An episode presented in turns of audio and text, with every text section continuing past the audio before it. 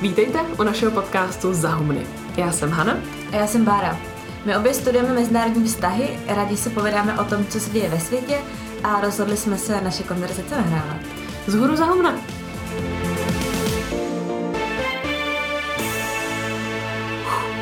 Dnes tvoříme úplně první díl našeho podcastu, kde budeme rozbírat, co se děje za humny a jak se nás to týká. Budeme se pravidelně scházet a povídat si o nejrůznějších tématech týkajících se mezinárodních vztahů, politiky a věcí veřejných obecně. Podcastu teď přibývá trochu jako po dešti, ale zatím jsme si úplně nevšimli, že by někdo dělal vyloženě zahraniční témata. Některé podcasty samozřejmě zahraničí probírají, hlavně ty z veřejnoprávních nebo jiných profesionálních médií, ale většinou neřeší úplně kontextovější témata. A co bychom chtěli nabídnout v našem podcastu my, je právě kontext. Aby kdokoliv, kdo si nás poslechne, vlastně získal trochu odstup od toho hektického kolotoče každodenních zpráv. Já jsem čerstvý absolvent magisterského studia mezinárodních vztahů. Bára ještě studuje severoamerická studia a obě pracujeme v médiích. Kromě toho jsme ale i trochu šprti a tyhle témata nás zajímají i mimo školu a práci. A proto jsme se rozhodli, že i když nejsme úplně kované odbornice, chybějící odbornost eh, nahradíme nadšením a důkladnými rešeršemi a zkusíme nahrávat to, o čem jsme se vlastně bavili i bez mikrofonu. A samozřejmě jsme přemýšleli i nad tím, co by mohlo být naše první téma, a nakonec jsme se rozhodli se zaměřit na něco netypického, ale přesto důležitého, na kognitivní zkreslení neboli chyby v myšlení. Není to téma specificky politický, my v příštích dílech bychom chtěli asi v trochu méně vysvětlovacím formátu rozebírat konkrétnější věci, třeba Čínu, populismus nebo jak funguje finanční sektor. Ale téma, který jsme se vybrali na dnešek, dobře ilustruje to, jak se na svět díváme a jakým způsobem bychom o něm vlastně chtěli přemýšlet. To znamená povídat si nejen o faktech, ale i o tom, proč věci vidíme tak, jak je vidíme. Na začátek si pojďme definovat, o čem to dneska vlastně bude. Téma kognitivních zkreslení, v angličtině se pracuje s o mnoho praktičtějším pojmem biases, se začal zkoumat v 70. letech v oboru psychologie. Většinou lidsky jde o následující. Obětí kognitivního zkreslení jsme se stali v případě, pokud jsme udělali nějakou nenáhodnou chybu v myšlení, která se u lidí opakuje natolik hojně a často, že ji umíme kategorizovat a systematicky pojmenovávat. Biasy stojí za většinou předsudků a stereotypů a co ještě důležitější, kdo o nich ví, umí je využít. A ten kdo bývá často velká firma, politik nebo politický marketér. Mně se na téhle tvojí definici nejvíc líbí to, že říká, že je to systematická chyba. Vlastně něco, co se děje opakovaně a není náhoda, že se to děje. Tudíž je možný odhalit nějaký pravidla toho, proč se to děje. Jak když jsem si dělala rešerše k tomuto dílu, tak první knížka, po který jsem šáhla, byla knížka, která se jmenuje Myšlení rychlé a pomalé, která je úplně skvělá proto, když se chcete trochu začít do toho, jak náš mozek funguje a jak tyhle ty kognitivní zkreslení vznikají. Knížku napsal americko-izraelský psycholog Daniel Kahneman a podle mě úplně zásadním způsobem změní způsob, jak přemýšlíte o tom, jak přemýšlíte. Kahneman tam rozebírá, jak vznikají rozhodnutí a úsudek a kdy vznikají chyby v úsudku a špatný rozhodnutí. On říká, člověk má ve svém mozku dva systémy, které jsou různě aktivní, když přemýšlíme a vyhodnocujeme každodenní situace. Takže cokoliv se vám během vašeho dne stane, tak na tom, abyste to nějak pochopili, pracuje systém 1 a systém 2.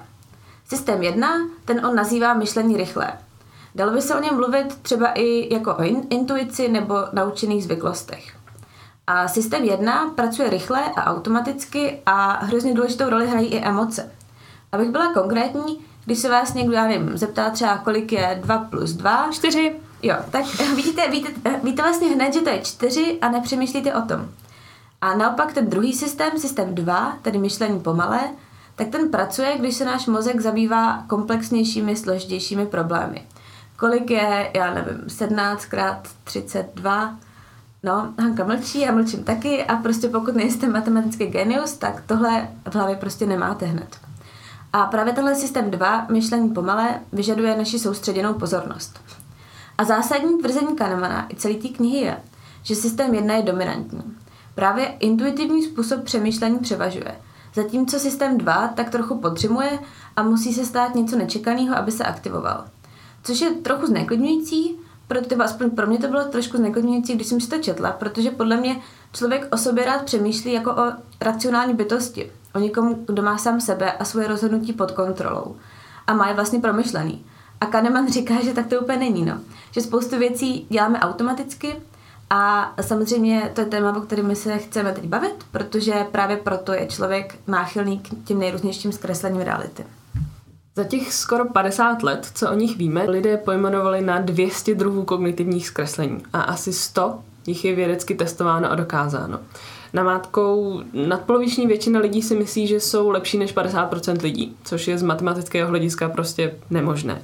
Stejně tak lidé nejsou schopni odhadnout cokoliv od nákladů na stavu velkých projektů až po vývoj borzy. Věříte autoritám? V jejich přítomnosti máme tendenci vypínat kritické myšlení a přitom se mohou mílit stejně jako ostatní.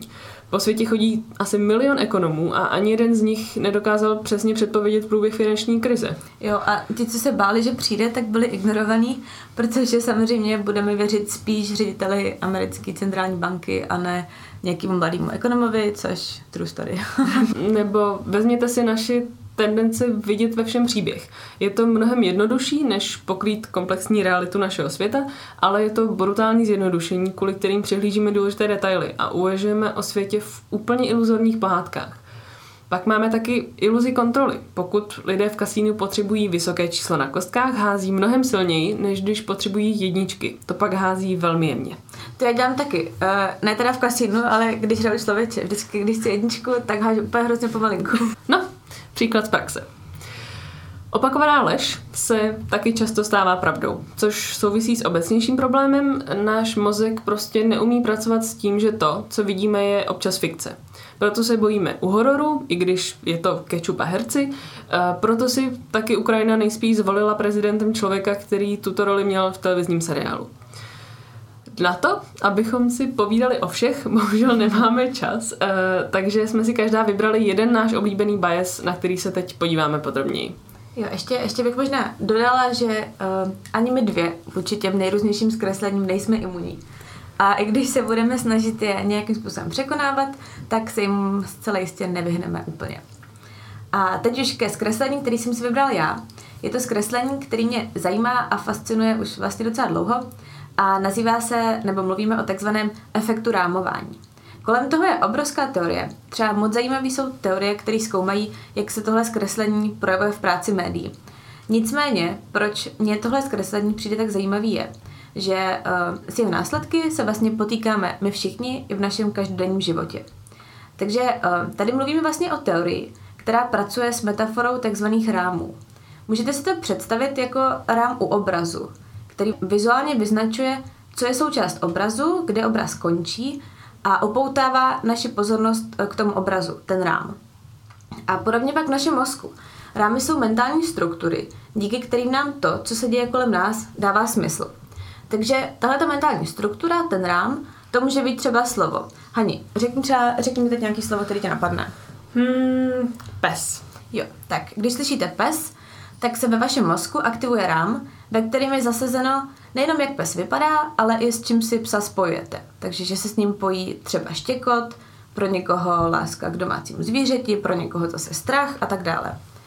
To je vlastně takový jednoduchý každodenní příklad, ale rám může být i idea, která zarámuje, zastřeší nějaký fakta a události a dá jim význam.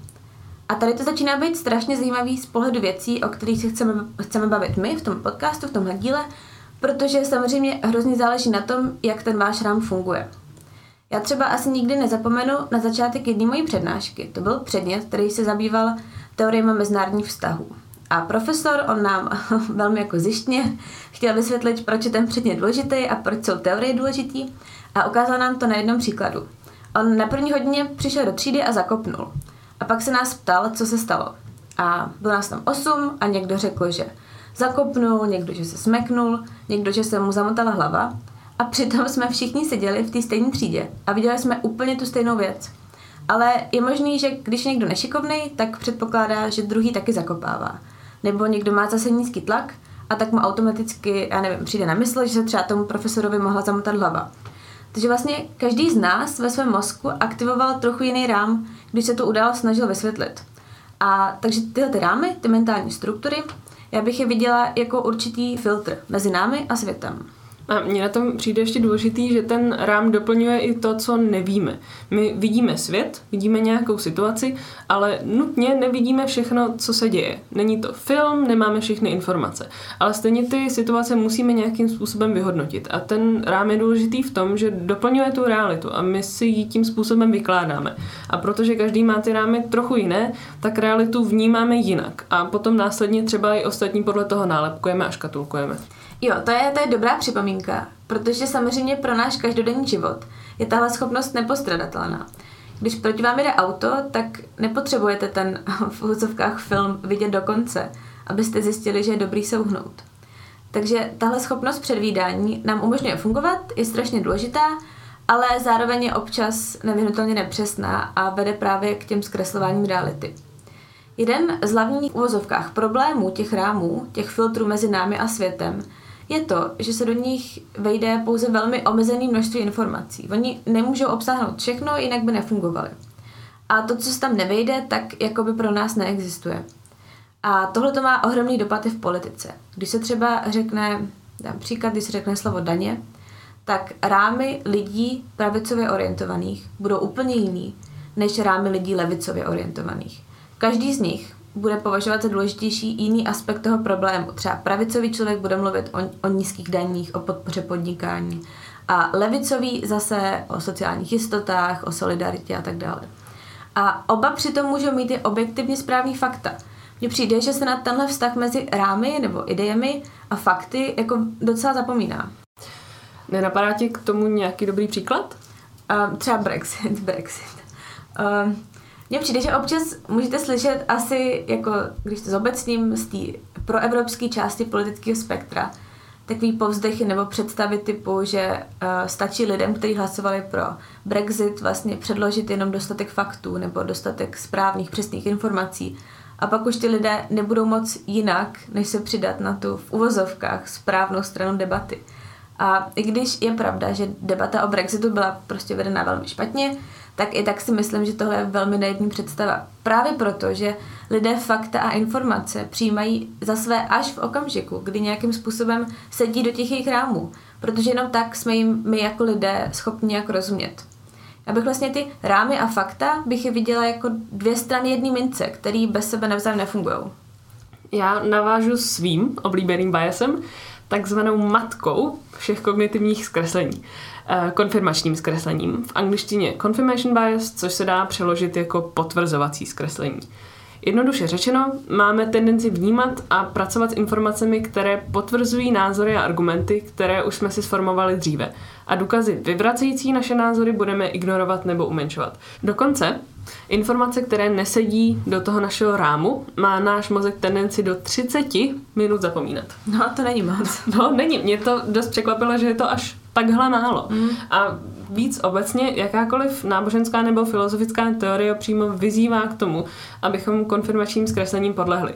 Svět je zkrátka příliš komplikovaný a co nepasuje do našich představ o tom, jak funguje, je jednodušší ignorovat. Pokud čteme článek nebo slyšíme příběh, který zapadá do našeho světonázoru a rámců, eh, já to vidím, že je to jako sedět v pohodlném křesle. Představte si, jak do něj pomalu uleháte, ještě se tak trošku zatetelíte, že vás to křeslo v podstatě objímá. Pokud si máte vybrat mezi sezením v tomhle pohodlném křesle nebo sezením na pařezu, který představuje fakta, která nám nesedí do našeho vidění světa, tak by pařez asi zvolil málo kdo. Mně přijde, že to taky není jenom o faktech a jejich pravdivosti či nepravdivosti, ale i o tom, že i když občas někým nesouhlasím, tak musím akceptovat, že i on může mít správné informace. A ta jediná věc, co se mezi náma liší, jsou naše rámy a kterým informacím nebo faktům dáme přednost. Jako, samozřejmě tady hrozí nějaký nebezpečí relativismu, nelze asi říct, že všechny informace mají stejnou váhu a myslím si, že existují nějaké přirozené mantinely, které jsou daný tím, jak se informace sbíraly, jaký kus práce za nimi a tak dále. Nicméně jako představa, že když s někým nesouhlasím, tak to znamená, že já mám správnější informace než on, je, je nešťastná podle mě. Já si myslím, že tohle, co říkáš, tak obecně souvisí i s dobou, ve které žijem, že s internetem máme možnost hledat si informace, která se nám hodí a zhlukovat se s lidmi, kteří náš názor sdílejí. Na Huffington Post jsem četla takovou hezkou větu, že číst si na internetu je jako zkoušet pít z hydrantu. Je toho tolik, že je snadné se v tom všem začít topit. A to pak má za následek jakousi autocenzuru, která pramení právě z konfirmačního zkreslení. Totiž to, že vyhledáváme jen zdroje informací, se kterými podvědomě už předem souhlasíme. Na jednu stranu je to logické, přeci nebudu číst z mého pohledu bludy, na druhou stranu to ale snižuje schopnost argumentovat ve prospěch toho co si myslím a proč si to vlastně myslím. Netýká se to samozřejmě vždycky všeho, například zpravodajství veřejnoprávních médií nebo velkých novin v drtivě většině budou vesměs neutrální. To ale můžu vidět jinak fanoušci Aeronetu nebo parlamentních listů, kteří objektivní zpravodajství považují za tutlání pravdy. No tak co dělat, pokud někdo z nás, jakože možná hodně z nás má nějakýho dědečka, babičku, tetičku, kdo, kdo čtou parlamentní listy? No, pokud nějací vaši příbuzní čtou řetězové maily a parlamentní listy, bude neskutečně těžké je přesvědčit, že jsou to prokázané dezinformace. Jejich mozek je naprogramovaný k tomu, aby nevěřil věcem mimo jejich bublinu. Já si myslím, že jestli něco jako fakt nefunguje, tak je to říkat uh, těm lidem, že jsou blbí. No. uh, takže pokud nějak s tím bojovat, pokud to nějak jde, tak si myslím, že to půjde asi spíš skrze hledání příčin těch jejich postojů a vysvětlování informací skrze jejich hodnoty. Pokud si třeba cení bezpečnosti a bojí se migrantů a viní z toho Evropskou unii, tak třeba mluvit o tom, jak se Evropská unie dohodla s Tureckem a povedlo se jí velkou část migrantů zastavit. Na druhou stranu ještě bych asi dodala, že nemůžeme doufat v to, že se nám prostě podaří dostat na svou stranu všechny. A já si nutně akceptovat, že prostě lidi jsou rozdílní. To, to názory jsou jiný. Je, teď, jak jsi řekla tenhle příklad, tak k tomu dám ještě dva další příklady, kterými přišlo docela dobrý na ilustraci právě, jak to konfirmační zkreslení vypadá v praxi a i třeba, jak se to stalo mně. Eh, první příklad je ze šťastného pondělí, kdy nedávno Konstantin Sulimenko chodí po Václaváku a ukazuje podporovatelům SPD o Okamorově informace, že se účastnil multikulty soutěže Mix Expat, kde hodnotil ženy ze zahraničí s často odlišnou barvou pleti.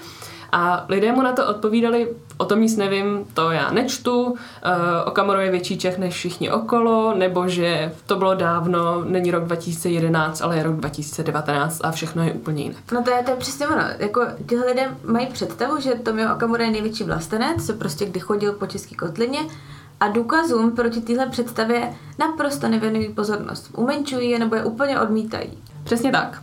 A můj druhý příklad míří trochu na druhou stranu politického spektra, kdy nedávno ústavní soud rozhodl, že hotel v Ostravě směl podmiňovat ubytování ruských hostů tím, že je nechá podepsat prohlášení odsuzující anexi Krymu. Jestli ústavní soud rozhodl správně nebo nikoli, to nechám teď stranou. Důležité je to, co to ve mně vyvolává za emoci pokud nad tím nezačnu vědomě a s úsilím přemýšlet, podvědomě s tím vlastně souhlasím, protože mám s Ruskem spojeno spoustu negativního.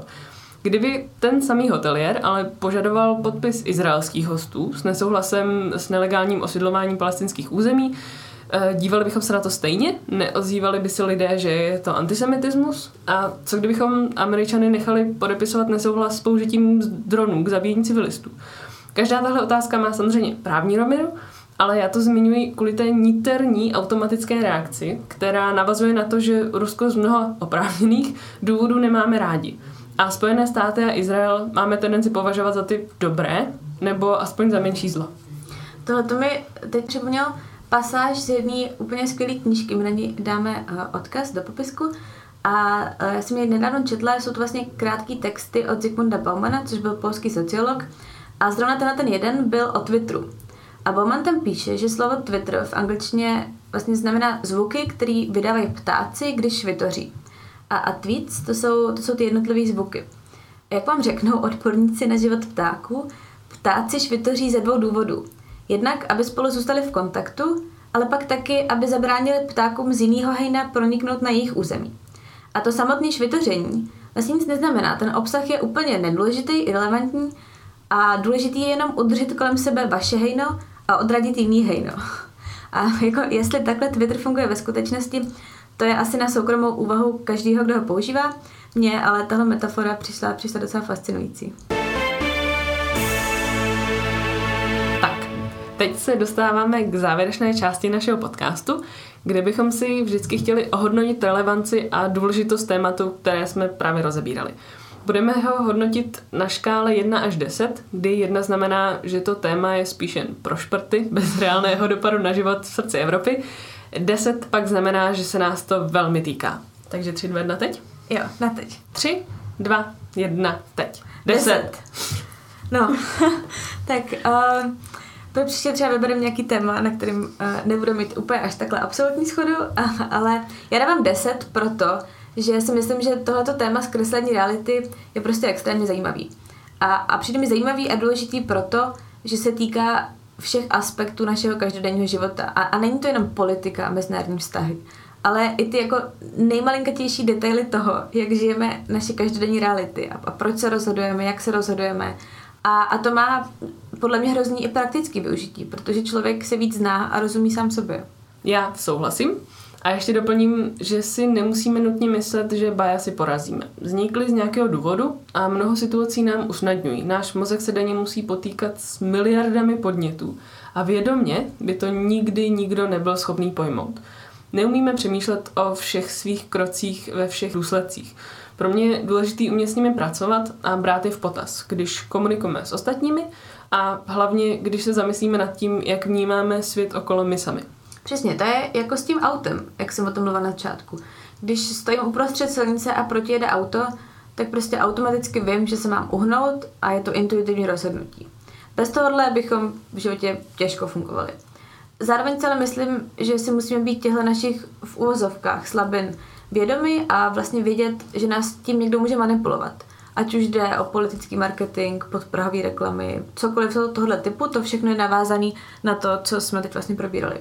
Důvěrně známe třeba příklady Andreje Babiše nebo Donalda Trumpa, kteří opakují stále stejnou písničku dokola a doufají, že všichni jejich výkřikům kampaň nebo no collusion uvěří. A tyhle příklady jsou velmi známí a jsou právě založeny na kognitivních zkresleních. Jo, ale můžeme se podívat i na opačnou stranu politického spektra. Právě proto, že tohle zkreslení je univerzální pro nás, pro všechny, jako živočišný druh, tak proto to platí jak pro lidi, kterým konvenuje Andrej Babiš nebo Donald Trump, tak i pro jejich oponenty. Můžete zaslechnout, že lidé, kteří volili Trumpa nebo volili pro Brexit, tak jsou vlastně tak trošinku rasisti. Což je strašný politický zjednodušení, tím neříkám, že jak v USA, tak v Británii rasisti nejsou, co si budeme povídat, jsou a v těch společnostech je rasismus problém. Ale je to zjednodušení v tom, že pro celou situaci použijeme jenom jeden rám. A ten rám rasistů díky kterému pak nebudeme vidět nic jiného. K tomu mě napadá skvělý příklad britských rybářů, kteří volili Brexit, ale na základě toho, že jim společná rybářská politika ničí živobytí. Zaměstnávají mnoho lidí z východní Evropy, proti kterým brexitáři brojili, to jsou ty rasisti, a těm rybářům to uškodí. Ale pořád došli k tomu, že je pro ně EU především stělesnění té nesmyslné rybářské politiky a proto hlasovali pro Brexit. A přesně, když teď přemýšlíme o perspektivě rybářů nebo o perspektivě rasistů, o kterých jsem mluvila předtím já, i když samozřejmě oba to jsou velmi, velmi zjednodušený příklady, tak uh, takhle rámy fungují. Oni přitáhnou pozornost k něčemu, ale zároveň ji odvedou od něčeho jiného.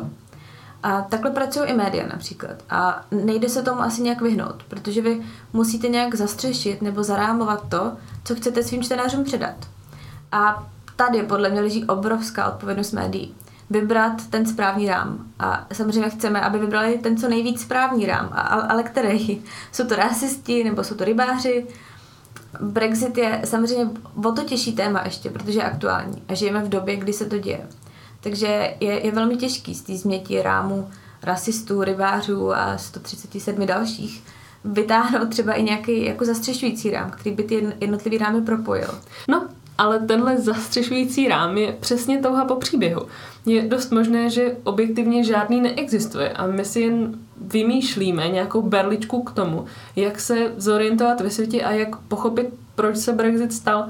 A proto je, jak si už zmiňovala, hrozně důležitá ta odpovědná novinařina. Protože novináři jsou jedni z těch, kteří rámy mnoho lidí ovlivňují. A to podle mě vede k úplně poslednímu bodu, že rámy a zkreslení nejsou neměné, že působí na ně okolní věmy i naše vlastní snahy. Přesně tak, to, to, bych, to bych ještě ráda zdůraznila. Není to tak, že člověk kráčí se svými rámy od narození do hrobu. Není to nic fatalistického. Já bych to třeba přirovnala tomu, když uh, jdu v zimě ven a mám na sobě 10 vrstev oblečení.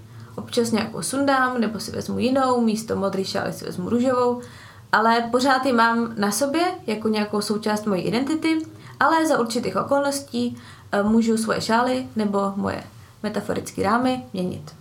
Tak, to bude pro dnešek všechno. Pokud na nás máte nějaké dotazy nebo připomínky, nebo nám chcete navrhnout téma, které by vás zajímalo, napište nám na Twitteru za podtržítko humny, nebo na mail z hůru gmail.com nebo na našich Instagramech Háňule a podtržítko Bramborová. Budeme rádi za jakýkoliv komentáře, děkujeme za poslech a zase někdy příště.